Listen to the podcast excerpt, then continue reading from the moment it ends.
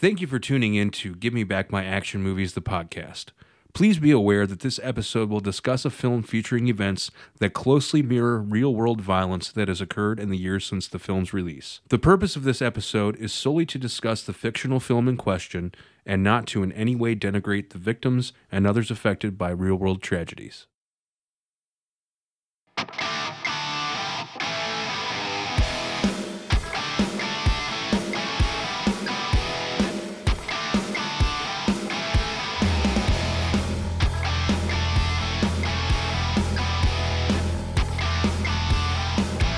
Hello everyone and welcome to another episode of Give Me Back My Action Movies, the podcast. I am Dan. I'm Charlie. And welcome everyone to the fourth episode here of Give Me Back My Action Movies, the podcast. Charlie, how you feeling today? I'm feeling good today, Dan. It's a special day. Almost a special day. Yeah, depending on when this actually dropped, but this is our holiday episode.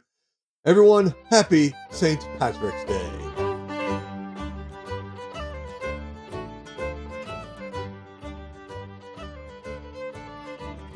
That's right, everyone. The Lucky the Irish is with us in tonight's episode, and I would like to, I'm going to mess it up, Charlie, but Dia Gwit, which is Gaelic for hello to everyone. You're saying I'm not going to mess that up. I messed up enough stuff in the last episode. I'm not going to take a chance this time. Well, that's my best version of it anyway. So, Charlie and I are having, we should not have dry mouth in this episode at all. No, we should not. We have libations with us tonight. Dan's on a bit of a dark stout with some Guinness, and I go for something a little bit quicker with a tad bit of whiskey to wash all of it down. So folks, we are going to do a little something different with this episode. We're going to try to format things a little bit differently.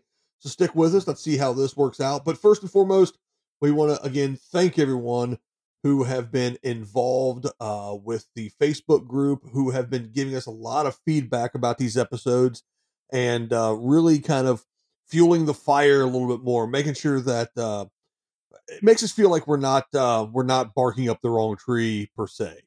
Well, so much we feel like we're not talking to dead air, you know. That's what it is. Yeah. Yeah. I love the feedback. In last episode, we got some tremendous feedback. I think it's been our best so far. That says a lot considering where we're at right now. But, I think each episode is just getting better and better. And again, we appreciate the feedback. We crave the feedback. We need the feedback. So keep it coming. We love to talk about this. And absolutely, thank you for kind of suffering through some of the audio issues. We've got some of those rectified. A lot of feedback on the last episode was also technical, from a technical nature, saying that the audio was a lot better. People enjoyed that quite a bit more. So we're getting there, and you guys are kind of helping push us through and push us to it, and I really appreciate that. Yeah, the flip side is they're going to have to actually hear us one of these days when the audio gets really clear. I don't know. That's a good thing. Well, it's going to get better still, but for now, it's gotten pretty good. So, Charlie, why don't you introduce her? Okay, so we did put it out on Facebook, on the Facebook group. Yeah. Give me back my action movies, Facebook, check out the group, check out the Instagram. But we put out that we were going to do a special holiday, St. Patrick's Day episode, and we had people try to guess. Now, the most predominant answer, of course, was Boondock Saints. Yeah. No. And we both love Boondock Saints. Love the Boondock Saints movie. The first one. But yeah. Let's not go there. It's a happy day right now. Let's talk about this. We'll let the good beer, bad movie folks do the other one.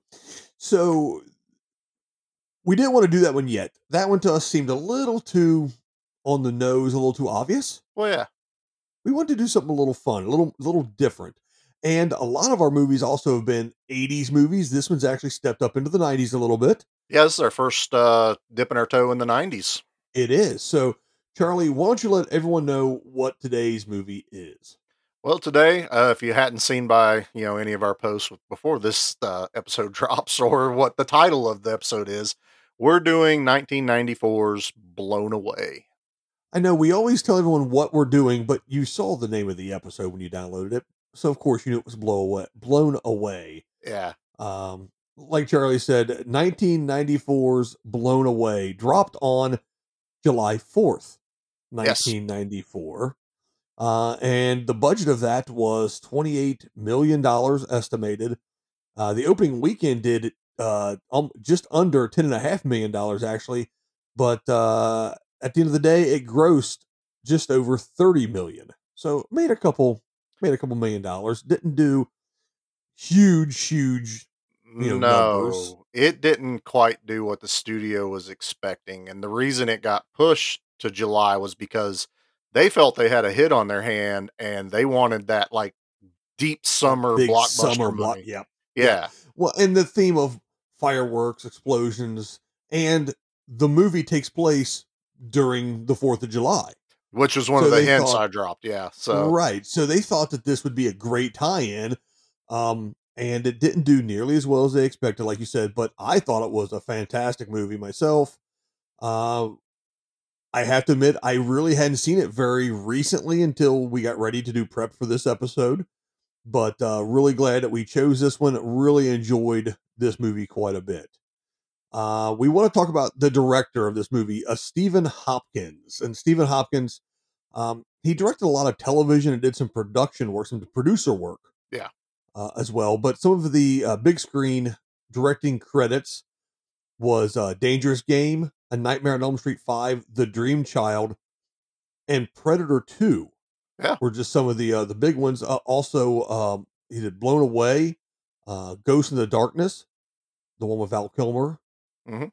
And Lost in Space. Yep.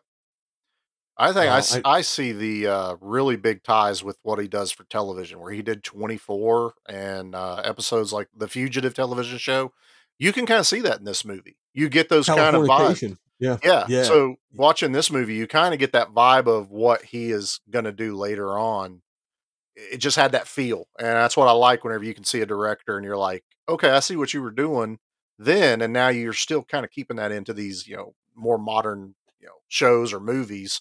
And I like that, when a director can just kind of stay true to their roots almost. Yeah, it kind of makes sense. So Charlie, let's talk a little bit about this movie. Now, obviously when this movie came out, I was a junior in high school getting ready to graduate pretty soon. The following year, you're a little younger than me. Yeah. I was 14. You were 14. Okay. 14. So, what is your first recollections of this movie, you think?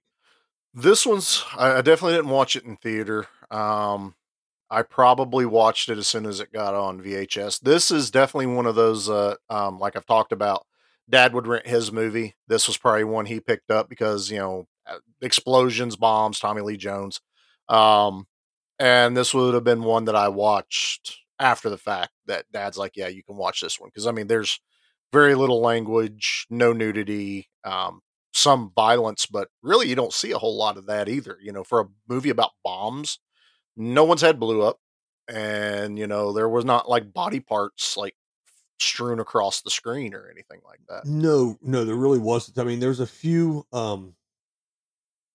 scenes of some graphic nature and really, there's one really clear F-bomb in it. Yeah. There's a few usage, but only really one really clear version of it. So it's not a bad film, for people to see as far as, what is it? PG-13, I think it wasn't a hard R. No, I still think it's R. Was it R? I think because of the, maybe we're just used to stuff so much more, drastic. This would probably be a PG-13 now. No, it's an R. You saw the charred body land next to him after the one explosion. Yeah, and then the incident at the university. Yeah, at MIT. So, all right, yeah, I could see that. Yeah. I remember watching this movie. I actually went and saw this movie in the theater with my buddy Andy.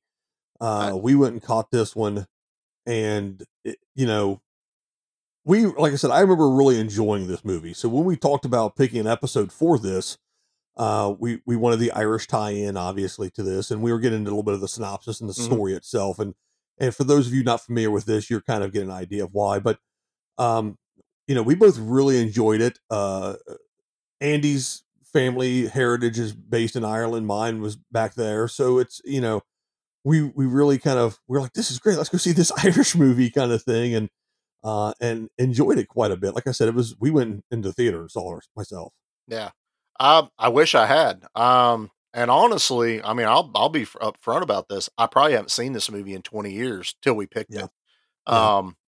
I remembered certain scenes from the movie, like flashes, and I knew it was Tommy Lee Jones. I knew it was Jeff Bridges. I knew I enjoyed it because, you know, normally if there's a movie I just didn't like, it'll stick in my brain more than a movie that I did like. Watching this again after 20 plus years, not to be, you know, tongue in cheek, but literally blown away watching this movie. It held up. I was surprised at how well it was, acted. You know, you had Jeff Bridges, you had Tommy Lee Jones, Forrest Whitaker, Lloyd Bridges, which is Jeff Bridges' dad. He plays his uncle in this movie, but the cast was phenomenal. I honestly, this was a really good watch, a fun watch. I enjoyed it a lot. Watched it with the wife, and she enjoyed it, you know, so there was enough to keep her, you know, engaged in the movie where it wasn't just bullets flying everywhere. And as a matter of fact, I think they may only shoot a firearm 5-6 times in the whole movie. It's mostly the explosions. Yeah, they shoot the shotgun at the explosion. Pistol in the hot tub. Does he shoot it? Yeah, he does shoot it in the hot tub. And then he pulls the gun, but never fires it. No, there's not a whole lot of gunplay in this. Again, like I said, a lot of explosions. Yeah. Oh yeah. Explosions. You get what the title says. That's for sure. You know, and you were talking about the cast. There's an uncredited Cuba Gooding Jr. scene in this movie as well. Yeah. That was kind of shocking to see. You know, you forget when you're watching these movies back, you know, from the 90s, and you're going, hey, there's Cuba Gooding Jr. I mean, it's an Academy Award winning actor. He has a 30-second bit part of a non-named, uncredited character in the movie. Yeah, it was wild. So, I really enjoyed this one. Let's go ahead and start with a little bit of I'll go ahead and give you a quick rundown of the story plot. So, again, like every episode, spoiler alert. If you haven't seen it and you want to see it first, cut us off for a minute, go watch it, come back, we'll wait, because this is just I'm going to recommend that if you haven't watched this yet, because we're obviously going to talk about the ending, go watch this movie. There's a lot of suspense to this movie. There is. It's not like there's a huge twist at the end like some movies, but this has a very exciting ending. That go watch the movie. That's all I can say. Go watch the movie, then come back and listen to us. So, okay. So it starts off. Okay. So the movie basically is about, a man named, Jimmy Dove, and Jimmy Dove is it all takes place in Boston. It's all filmed in Massachusetts, whether it's, Chelsea, or there's some shots at, MIT, Fenway. And it's all filmed in the Boston area, basically. And he is a police officer for Boston, specifically on the bomb disposal squad. And his uncle, Max, he was a cop as well. And Max is very, I'm from Ireland. He talks with an Irish accent, played by Jeff Bridges, or Lloyd Bridges. Jeff Bridges is that, Lloyd Bridges, thank you. And he's his uncle. And it is, you know, anyone that knows about the Boston area, very Irish population anyway. So he is there on the bomb squad, and come to find out, he is now, bomb squad members are being killed deliberately. He decides that he's going to retire off of the bomb squad because he wants to marry this girl that he's in love with and help raise their daughter and be a family. So he retires off the bomb squad. And now bomb squad members are getting killed deliberately in these bombs. And he wants to figure out why, what's going on. Well, come to find out, the person that's doing it is going after him, because the whole time, Jimmy's real name is Liam, because he actually was raised in Northern Ireland along with Tommy Lee Jones's character. And they were... They weren't in the IRA, the Irish Republican Army, because they say that Tommy Lee Jones' character was too radical to even be in the IRA. Gaerity, yeah. Yep. And so Gaerity was a bomber. He was an expert bomber. And Liam, he was a follower of his. But as they were getting ready to detonate a bomb in a marketplace and kill hundreds of people, Liam had a change of heart and went to stop him. The bomb went off early, and fellow members of the group were killed. Liam escaped, went to Boston to go live with his uncle, presumably, and become a cop, changed his name and everything, his identity. Whereas Gaerity got arrested and thrown into a prison in Northern Ireland, which is a castle, by the way. That's my favorite. My absolute favorite. And he spends 20 years in prison until he finally stages a breakout at the beginning of the movie, essentially, by making explosives and blowing up a toilet and escaping.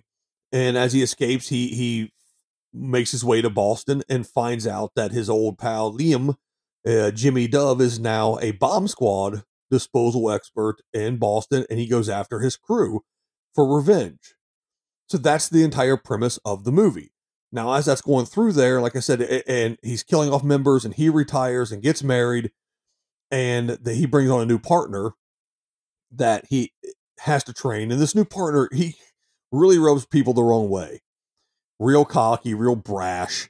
And he has to train this partner, and come to find out the partner kind of figures out what's happening. They end up actually working together to try to figure out what's going on. His partner's played by Forrest Whitaker. So this is two Forrest Whitaker movies in a row now, I guess. Yeah, a little carryover. I noticed that too. This is now the Forrest Whitaker podcast.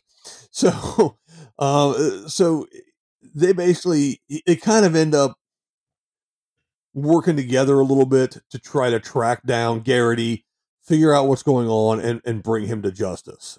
So that's the quick synopsis of the whole film. That's the basic storyline of it.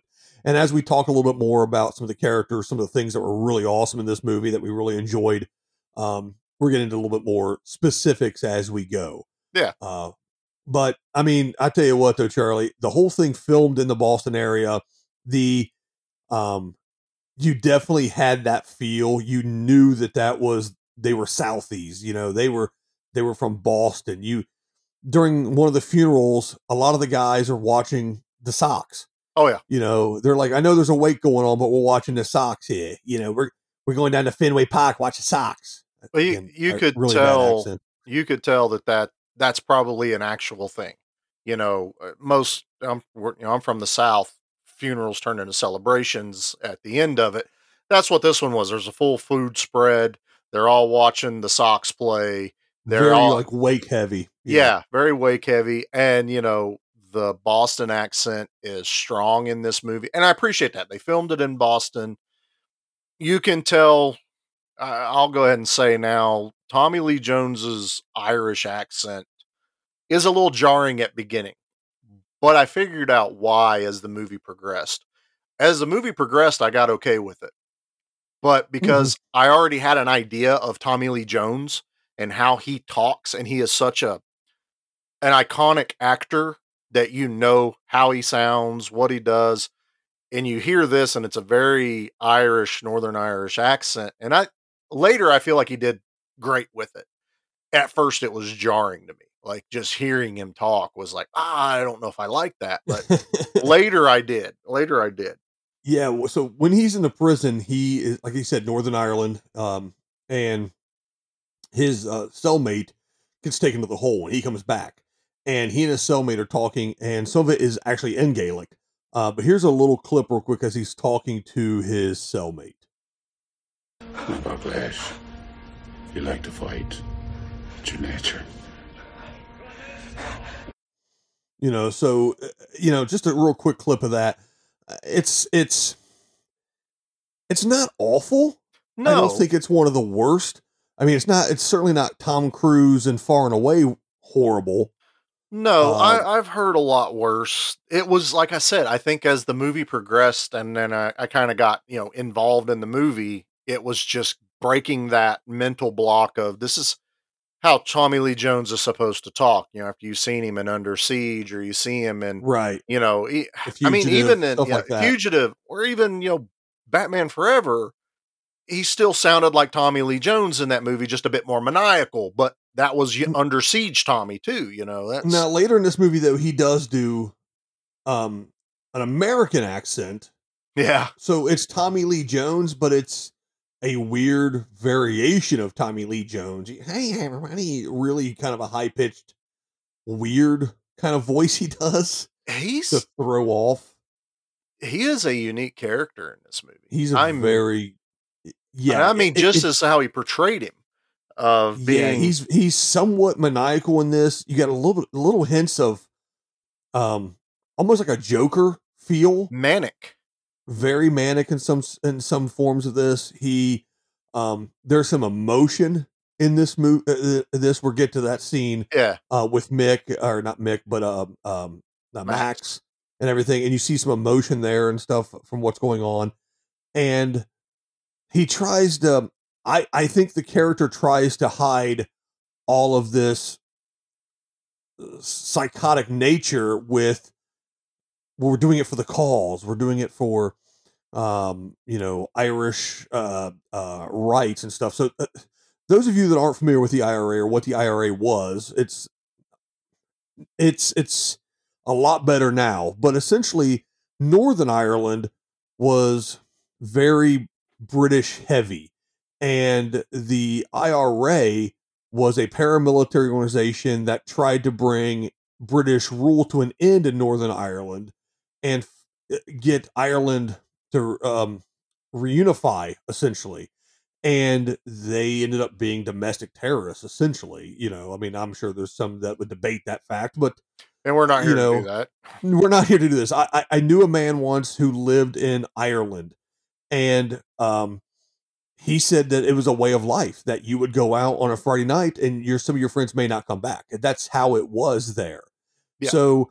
I think Tommy Lee Jones's character uses the rhetoric of the reunification, the IRA kind of beliefs to mask his insanity of being a mad bomber. And they even say in this movie at one time, he wasn't IRA. He was too radical even for the IRA. Yeah. I have to appreciate the fact that they actually say mad bomber in this, because that's pretty much what he personifies.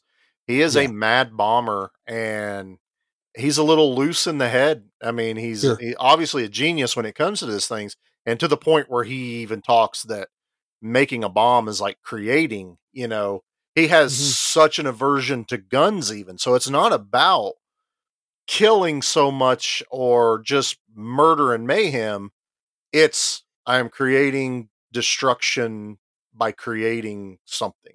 These, and he's a genius. He makes his own ampho and things. He just, this is what he did. And like I said, I think the level of hiding, if you watch it, you can kind of see that there are moments where he talks about the rhetoric, and you talk about the calls, and you talk about this, and Jeff Bridges' character is like, the calls is, this is BS. You know, it's not about the calls. It's about your bombs. It's about, you know, your love for these things that you would make and stuff. And Tommy Lee Jones is kind of like, well, yeah, they're beautiful, aren't they? Yeah. You know, it's pretty wild, the level of character that he makes. And you talk about that, and that makes like Lloyd Bridges is kind of like the flat line across this whole thing. You know, even, you know, Jeff Bridges' character, Liam, he's struggling. You know, he faces bombs for his job, for a living, but it's his pittance. He's paying pittance, and they play that really well too. That you see the struggle he has, even in the midst of diffusing a bomb. He's having flashbacks to the bombings in Ireland, and it's really tearing him apart. And he goes to, you know, his uncle for clarification. You know, he even goes, when did you know it was the right time to get out? And his uncle looks at him and goes, the day I asked that question. Yeah. And he tells him, he goes, you've paid your pittance. Yeah. You know, you're done. You can now, you know, this is your, and he says, well, I don't feel absolved.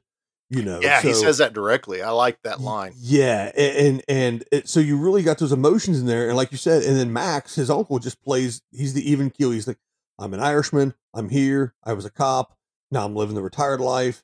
Everyone just kind of be cool, just be chill. And he goes on and tries to figure out who the Mad Bomber is and where he's at and all this stuff. Because Jeff Daniels or Jeff Bridges, he gets a phone call from. McGivney, and he tells him, he's like, oh crap. Okay. I know what's going on now. Yeah. Gaerity, and he goes and talks to Max, Gaerity, and he goes, talks to Max about it. And then Max gets involved essentially when he tells him not to, but this movie, you know, I want to keep back real quick on one thing you said, you're talking about the accents, the Boston accents. I want to play a little clip here. And this is when, Jimmy Dove has already retired and he's teaching, a class on bomb disposal, and he's teaching the recruits about a landmine called a Bouncing Betty. Yep. So I'm going to play the clip, and he talks a little bit about it, and it's kind of a funny kind of little quip in it. But listen to the accent, and any of you from Boston that are listening to this, let me know how close this is. Actually, let us know on the Facebook group because I'd like to know. This sucker here is particularly nasty. It's called a Bouncing Betty. Buried in the ground. It clicks when you step on her. When you step off, it jumps up to crotch level and blows goodbye to whatever brass balls you think you might have. I want to know how close that accent was because he actually held it pretty well through the entire film. Yeah. So, you know, I want to know. Actually, if you listen a little bit as... And I don't know if it was on purpose, but it kind of would have to be because neither of these accents are natural to Jeff Bridges. No, they're not native. Yep. He picks up a bit more Irish later in the movie. Yes, he does. He gets a little Irish in him.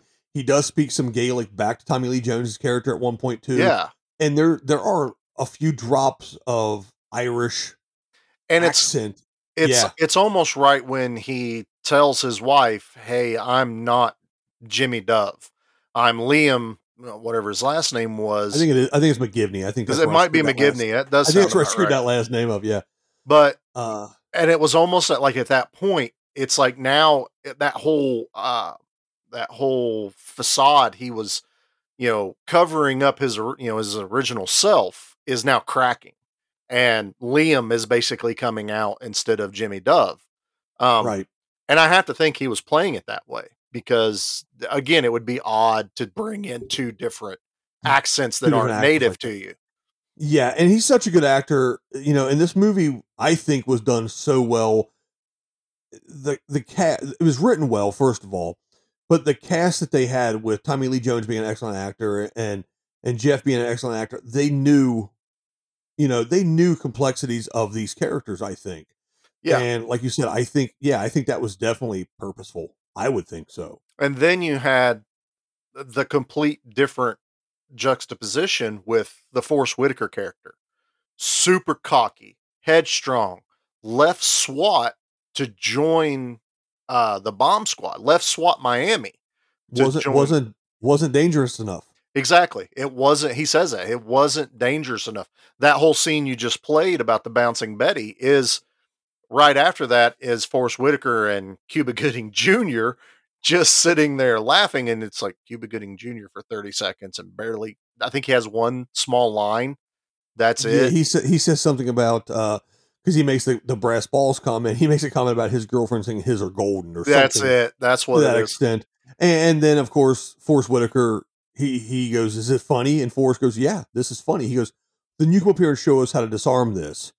He comes up and he steps on one that he had planted on in the ground, like in the ventilation system earlier before the class started to catch somebody. Basically. Yeah, I love that. I do. And yeah, so it's all pretty good. It's a good learning experience, a good humbling experience for Forrest Whitaker.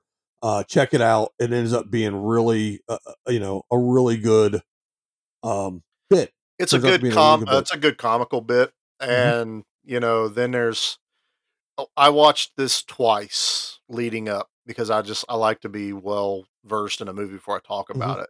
There was things I missed in the first watching, seeing Tommy Lee Jones coming into the police station as a janitor. The first time I watched it, it was just very weird. Well, it sets up the whole second bombing scene with the bomb disposal robot. Right. Because the first time I watched it, I'm going, how did he get the bomb inside? How did he get it set up? Like, yeah. That? Yeah. How did that get set up? And then I watch it the second time going, he was right there. He set that bomb in the robot before they ever went out to the call. So I really enjoy it. It was just as good watching the second time, just because I could see that stuff. And you know what? The thing about Tommy Lee Jones too, it really turns into a psychological evaluation of his character, because he adds things like he's always whistling, like Pop Goes the Weasel. And you see him on the bicycle, and you see this bicycle with him a lot of the times when you see him showing up at these bombings, or you see him getting intel to set something else up, or whatever it is in the future. Yeah. So they just add these little ticks and things about it. So we're going to take a quick break here real quick. We're going to try something a little different. We're going to take a quick break. When we come back, we're going to talk a little bit more about this movie. I'm going to get into the one scene. I think it's probably the most powerful scene in the movie between Jimmy and Max, and talk a little bit about Tommy Lee Jones and some of the emotion that he portrays in this scene. We're finished talking about this movie. We're going to go ahead and give you basically everyone's favorite part of the show. We're going to talk about the Al Youngs at the end. Everybody loves Al. Who doesn't, man? And we're going to just continue on with the fun of Blow Away. Please stick around, and we'll be back in just a minute. Hey, everyone. Me again. I just wanted to let you know real quick that I also co-host another podcast, a weekly podcast called the Noka News Network. I'm Ricky. I also co-host the Noka News Network podcast with you, Dan. I know you snuck in here on this one, didn't you? Yes, I did. Everyone, we appreciate everybody listening to Give Me Back My Action Movies, obviously. But if you'd like to listen to news that no one cares about, then check us out at Noka News Network. Ricky, where can they find us? We're on Spotify. We're on Apple Music. Or iTunes podcasts. However that works. And you can check us out on Facebook as well. And you can always email us over at newsroom@nokanews.com and check us out over there. We're having a good time, Ricky. That's true. We're posting the podcast to our YouTube channel too. So if you'd rather watch it that way, it's over there. Just search Noka News Network and enjoy the news that no one cares about. It's a good time. I promise.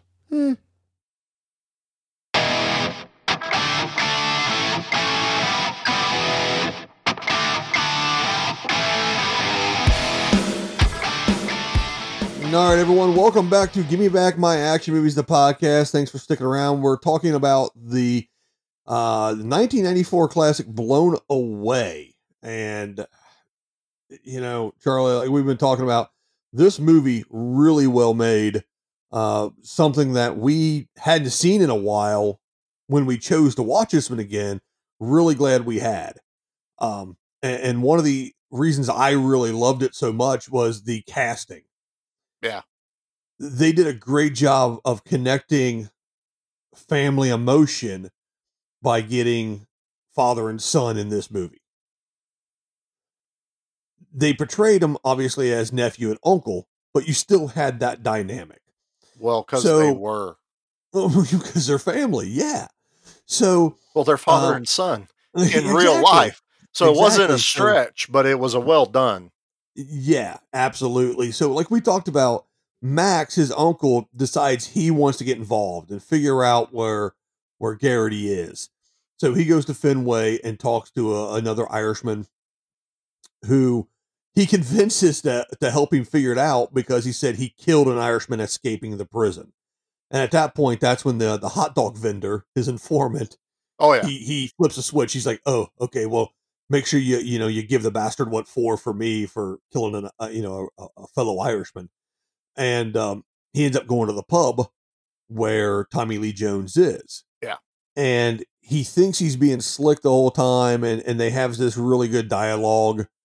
And they both order a pint of Guinness, and Max goes to the men's room in the back to call Liam and let him know that he found him.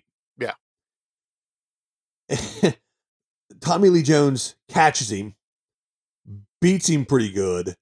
And essentially, Jeff Bridges' character, now he rushes to the pub, finds Max's hat, and finds a clue that was left for him to figure out where Max is now.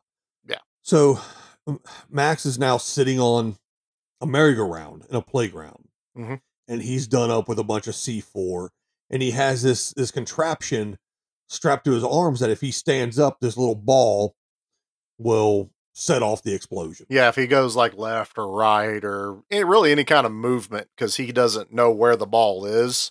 It's right. Just there. And honestly, no one even, Jimmy doesn't even realize it, because he's like, he just tries to get Max to just stop moving, yeah, all the whole thing. Yeah. He's really traumatized and worried when he sees this whole situation. So instead of being able to kind of be cool, calm, and collected, he just is like, okay, stop moving, stop talking, just sit there. I'm going to fix this. Yeah. The whole time, Tommy Lee Jones is in a building overlooking this whole situation. For the amount of C4, dude's only like 100 feet away. Yeah, I mean, that's a hell of an explosion. So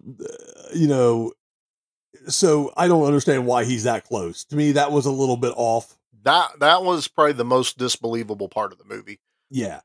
So essentially, he tells Max, "Hang on, we're gonna get you fixed," or whatever. So I'm gonna play you a clip of that interaction. Listen to the accents again. You can really hear Lloyd Bridges doing an Irish accent. You can hear Jeff doing his Boston accent again, back and forth with each other. But this, I think Lloyd Bridges does a fantastic job. The writing on this is really good. And it's just that, it's that mentality that they talk about. Am I going to be blown to kingdom come? I'm going to my bike. Jimmy, get my tools. I don't mean to question your talents, but I'm pretty well buggered here, wouldn't you say, Max? Yeah, I mean, Max at this point knows that, it's a setup. He even says something like, "Hey, if you stick around, there's going to be two of us dead." Yeah, he actually tells him like, "Just go," which kind of gives you a glimpse on what's about to happen. And as Jimmy walks away to go get the tools from the bike, Max just has that realization. He looks out across the harbor. I'll do one. And he looks out across the harbor and just decides that he can't allow Liam to get hurt trying to disarm this. And yeah. So he stands up, and that's it. And so that happens. Of course, Jeff Bridges' character breaks down, all that emotion there. But the thing about the scene that's so cool is you see Tommy Lee Jones crying. Yeah. He's reacting the whole time they're talking, yeah. He was so close to hear him talk. Yeah. Yeah. I know. Right. He would have taken some damage.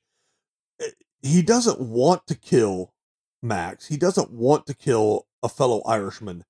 But he knows he has to do it to get to Liam. He has to do it to get his ultimate vengeance on him for what he believes was such a slight against him and quote unquote, the cause, that he has to do it. But you can see that he has pain and regret in his face about having to do this. Yeah. And again, like I said, the acting in this was fantastic. No, Again, you've got Academy Award winner actors in this, and it shows. These guys, this is Jeff Bridges pretty much in his prime. He actually turned down doing Speed to do this movie. He was a forerunner ahead of, it didn't say whether it was for the Keanu Reeves role or the Jeff Daniels. I would almost think it would be the Jeff Daniels, because I swear those two are almost interchangeable to me sometimes in my mind. Yeah. But he could have done the Keanu Reeves part too, as being, the bomb tech, trying to defuse it. But I think even though this movie didn't do great as far as box office, I think they each made the right choice on what movie. You know, Keanu, obviously that skyrocketed him, sure, you know, as soon as he did Speed. And I think this one fit, you know, Jeff Bridges a lot better. Yeah. I mean, just 4 years later, Jeff Bridges is the dude. Yeah. After this, you talk about a variation in roles pretty quickly, but yeah, I think that this movie really kind of, I think it helped his stock in Hollywood, I would feel, because he did this movie. Later on, we see him do True Grit. Later on, we see him do, what was the other one that was Crazy Heart, real dramatic type of some acting in that. We see some really good stuff later on in his career, and I really think that if it wasn't for Blown Away, we may not see that. No, further down the line. And it just lends itself to the fact that we went, you know, it's been 20 years since I watched it, and this sucker held my attention the entire time. You know, I was glued to the television watching this. And again, I watched the second time, and, you know, normally I'm flipping through my phone, I'm, you know, writing notes for the show. Sure. Nope, I'm watching it the second time because I'm picking up things. I'm like, oh, that's why that happened. Oh, I totally missed that part. Okay, that makes a lot more sense now. Yeah, fantastic. You know, it was put together well. One of my favorite scenes in this whole movie is Charlie alluded to the bomb disposal robot exploding and ended up taking out a couple more members of the squad. Well, the phone call that I talked about him getting from Gaerity is in his house, Liam's house now, with it, where his wife and daughter live.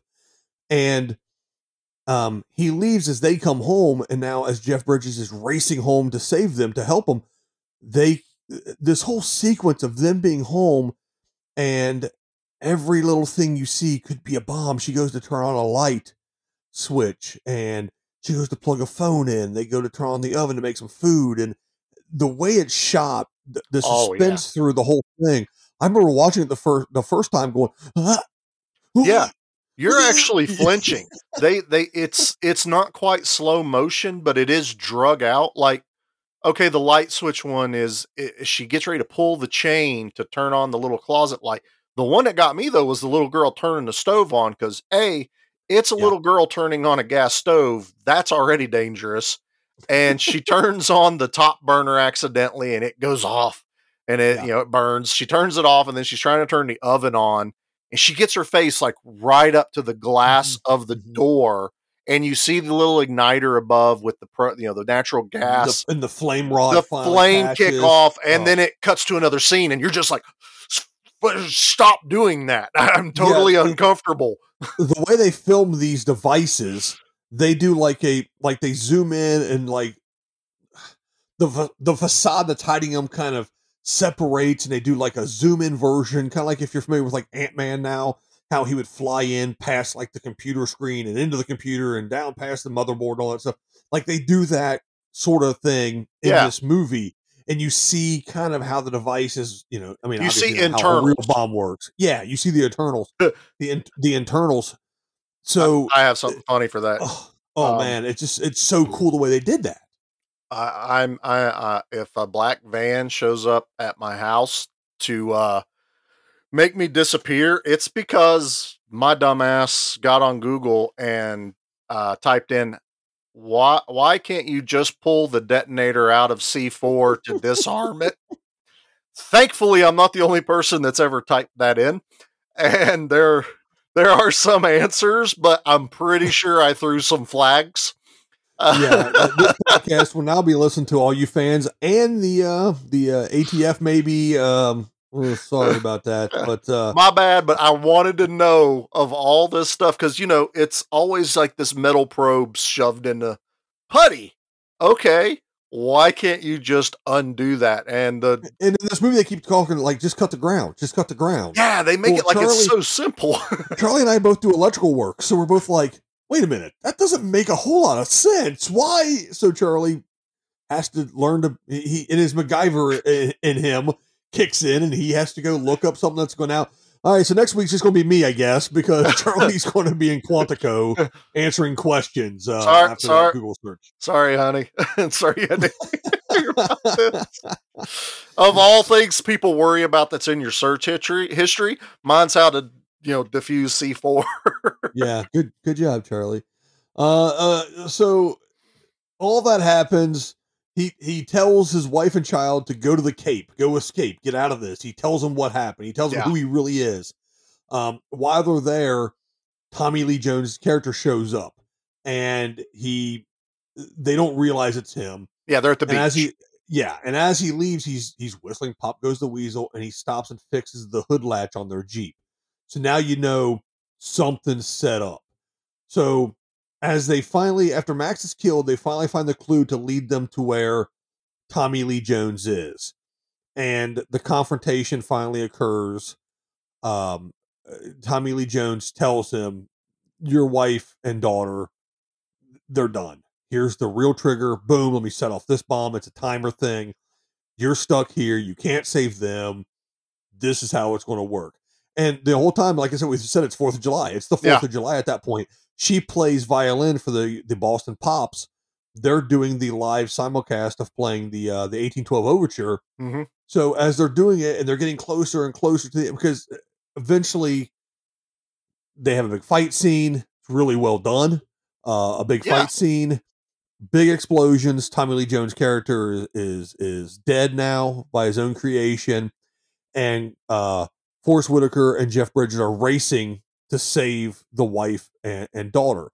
So before you go ahead, I want to elaborate just real quickly on this particular scene, because very Rune Goldberg too. A lot of these machines are very Rune Goldberg-esque. He buys this kind of cheap knockoff looking Rube Goldberg marble thing earlier in the movie from a kid. Kind of a little, it looks like something you get in the Mousetrap game. Or something that's at the doctor's office for the kids to keep them occupied. And that's exactly what I thought. So, come to find out, he can't just make a bomb that you hit a switch and it goes off.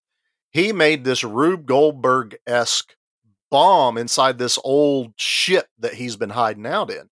And he is... By the way, wouldn't you want to just hang out in an old ship like that as your home away from your escape? I thought it was awesome. There's like so cool. There's like a diesel engine that's tore apart, and they kind of keep the camera on it a little too long, so you realize it's part of the bomb at the end. And so you see all this, and then in the meantime, he's called Forrest Whitaker. And this is, Forrest Whitaker is probably my second or third favorite character in this movie, but this one scene, even when I watched it the first time, I'm like, holy shit, what just happened? They're fighting. Jeff Bridges and Tommy Lee Jones, they've fallen like, God, 20 feet down this shaft. Decks. Yeah. Down the shaft of this ship. Yeah. Handcuffed to each other. And Jeff Bridges is just kind of hanging by his arm. Well, an explosion happens in this giant ball of fire, and Forrest Whitaker runs out of the ball of fire, just out of nowhere. And I'm just like, what did I just witness? It was a very on your left moment. It was. And I was like, ball of fire, Forrest Whitaker run right through it.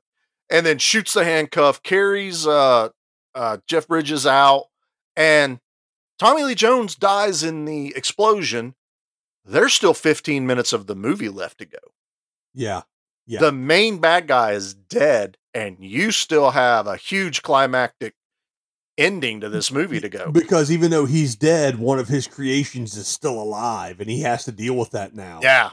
And like I said, as they're racing to save them, they're playing, they're getting towards the end of this song, and everyone knows, dun, dun, dun, dun, dun, dun, dun, dun, and they're in a huge amphitheater. There's fireworks supposed to go off. There's a huge crowd. So you're wondering, because we've watched action movies. We've seen V for Vendetta, that when that last note gets hit, the fireworks are supposed to go off, and you expect the bomb to go off. So that's that tension you have in your chest as they're racing. Yeah, because they're not close. The song's almost over. They're in the brightest yellow Ford Fox Body Mustang I've ever seen. And Forrest Whitaker having the time of his life, driving it as fast as he can. That poor little thing's just straining. And was it a 4-cylinder? It had to have been, because it wasn't going that fast. But they get to it, and the song ends. The fireworks are going off, and no explosions happen. And the daughter and the mother, the mother's like, "Let's get out of here." And she's stressed because her husband's chasing this mad bomber. They've had to hide from their home. She knows that the guy she met at the beach is the bomber. She finds out. Yeah. She saw it on the computer screen when Forrest Whitaker had it pulled up. So she already knows something bad. He knows who she is. And they go to get in the Jeep, and then all of a sudden you remember Tommy Lee Jones messed with that hood latch on their Jeep at the beach. I totally forgot about the Jeep when they played it, 'cause I was like, it's going to blow when they get to the end. And like you said, I'm watching it going, I know this song. How in the hell are they going to get there in time? The timing was off. Yes. Because they get there. The timing was off in a movie that made sense. They get there and they stop, and they still have to go through the crowd. And they are just fighting their way through. And then he sees her get into the Jeep and start to take off. And he finally, he gets through the crowd. He steals a motorcycle, which is freaking awesome. And chases her down the road, gets up to the window and is like, don't hit your brakes, downshift, do whatever you got to do. 'Cause it's a little Jeep Wrangler. Remember how we said he turned down the role in Speed? This is totally Speed, man. This whole segment is just Speed. And she's going downhill. Yeah. There's a dead end basically at the end of the hillside. There's cars coming across. So there's stop signs. She's blowing them.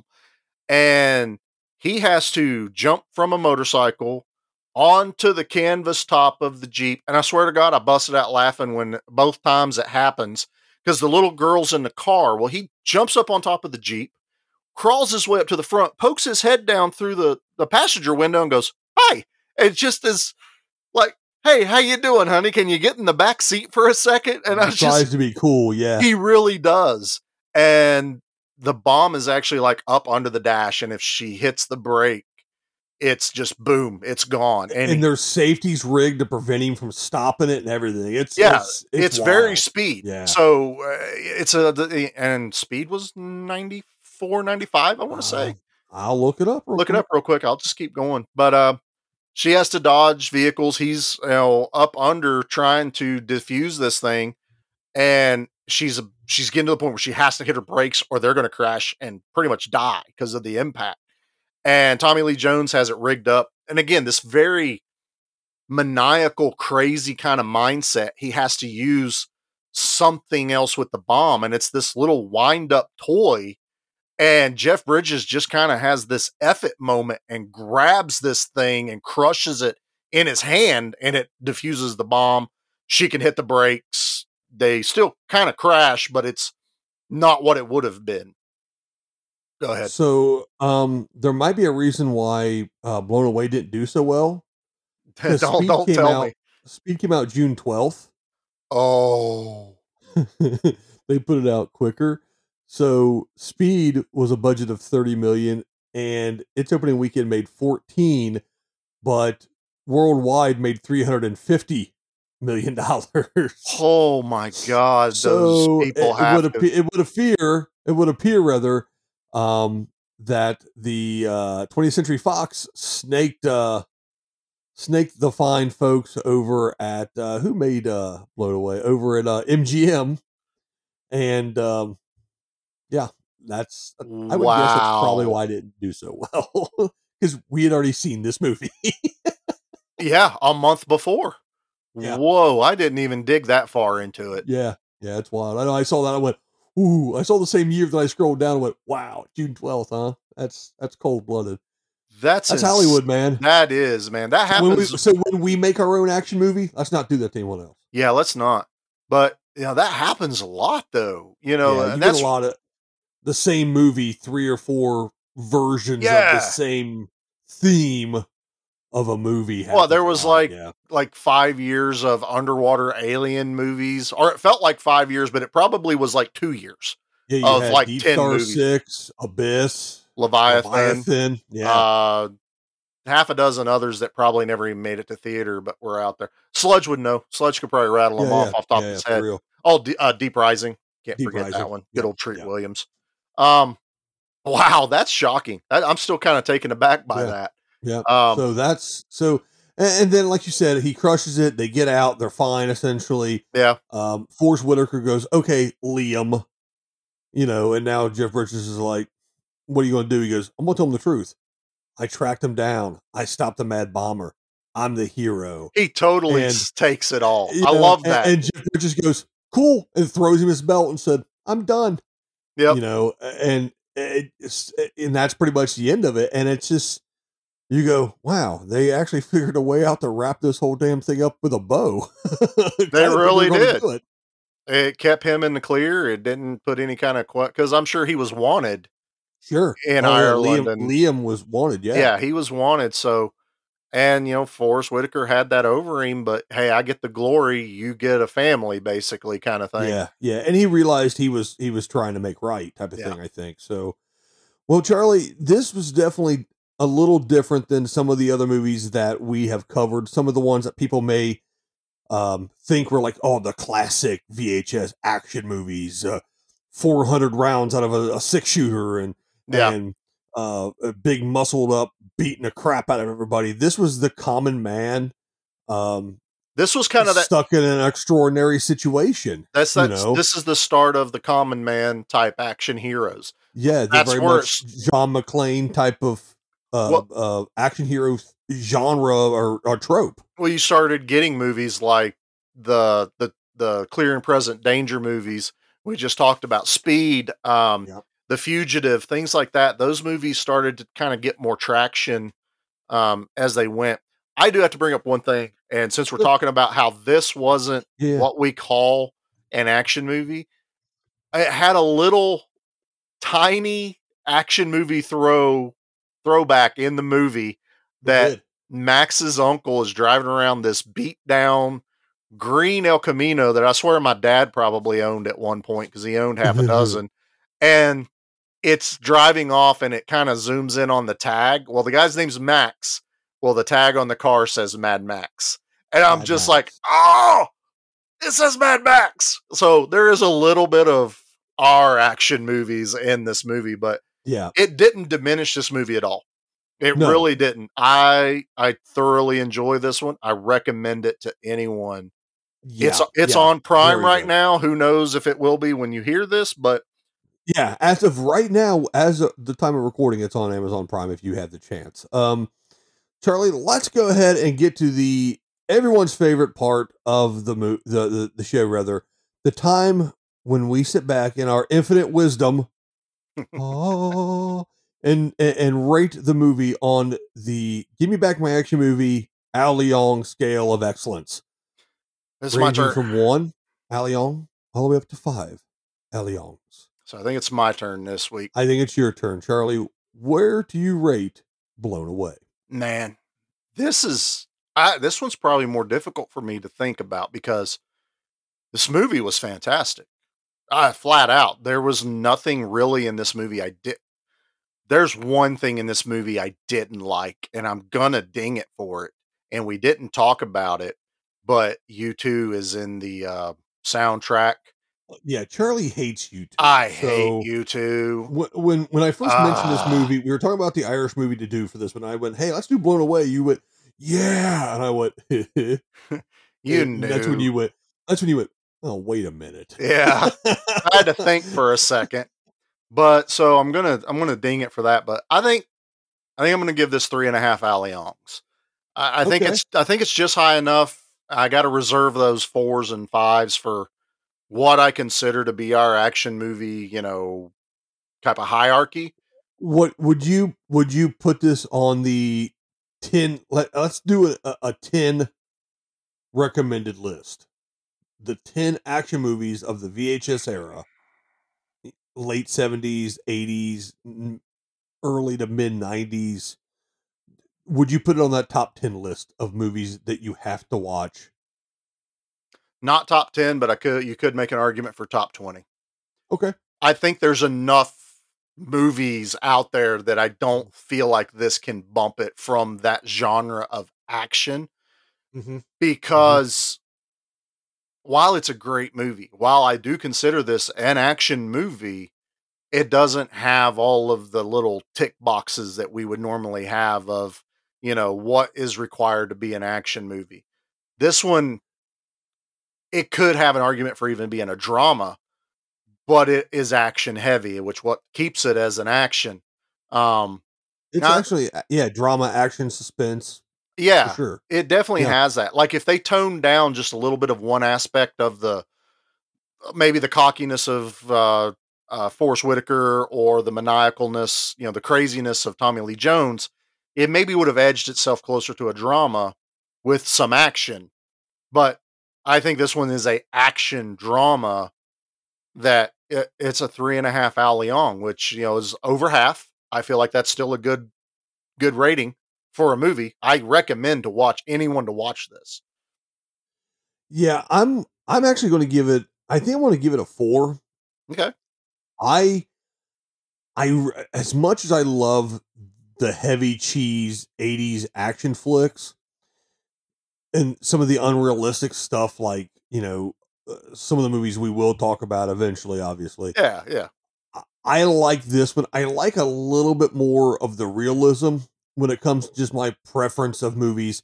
And I'm also looking at this now as a 44-year-old watching this.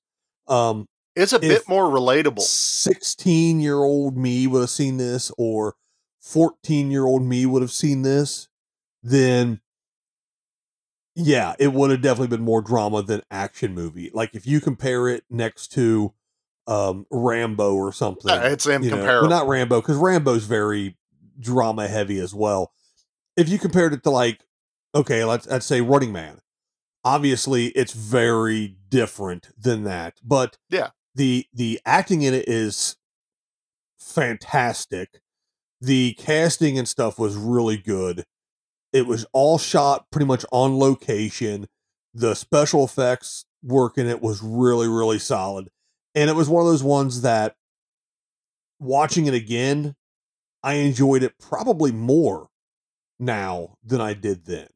So I'm going to give it a 4. Again, like you said, I don't think I'd put it in top 10 of the quote unquote action movies from our youth, but yeah, it was a fantastic movie. I highly, highly recommend seeing it.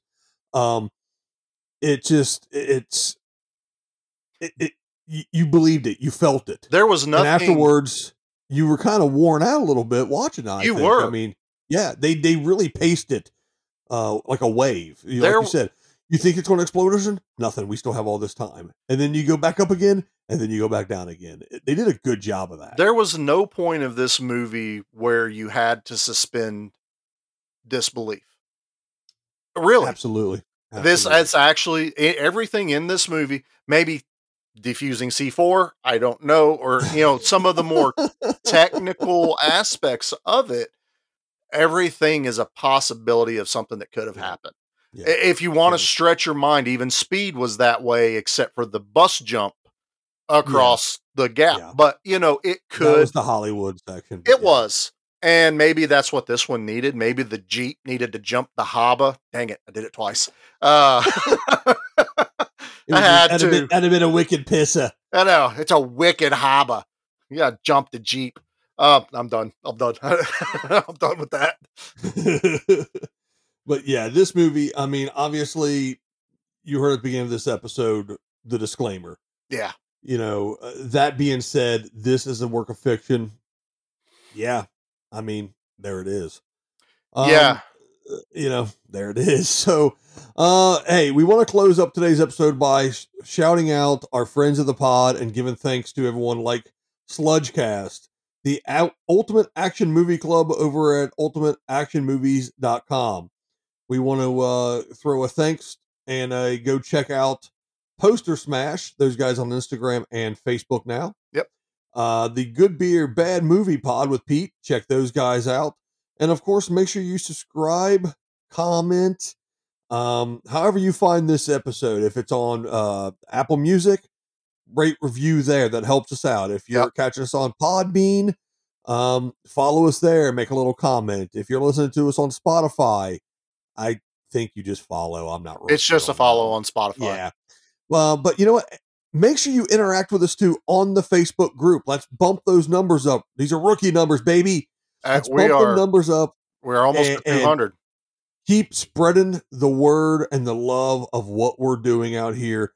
Give us suggestions. If you have ideas, let us know. If there's things you like or don't like, let us know. That's what we need. You can email us at gmbamampod@gmail.com. That's the acronyms for Give Me Back My Action Movie Pod at gmail.com. Yep. And we want to give a special thanks to Mountain Empire Comics and Johnson City, Tennessee, Bristol, Tennessee. Check them out on Facebook. Charlie, that's, I don't know, man. That's all the business I had to take care of at that point. Sounds good, man. Happy St. Patrick's Day. Happy St. Patrick's Day. Charlie, once again, I have to ask you, you got anything to say? I'm not going to do it in an Irish accent. I'll be back. I knew you'd say that.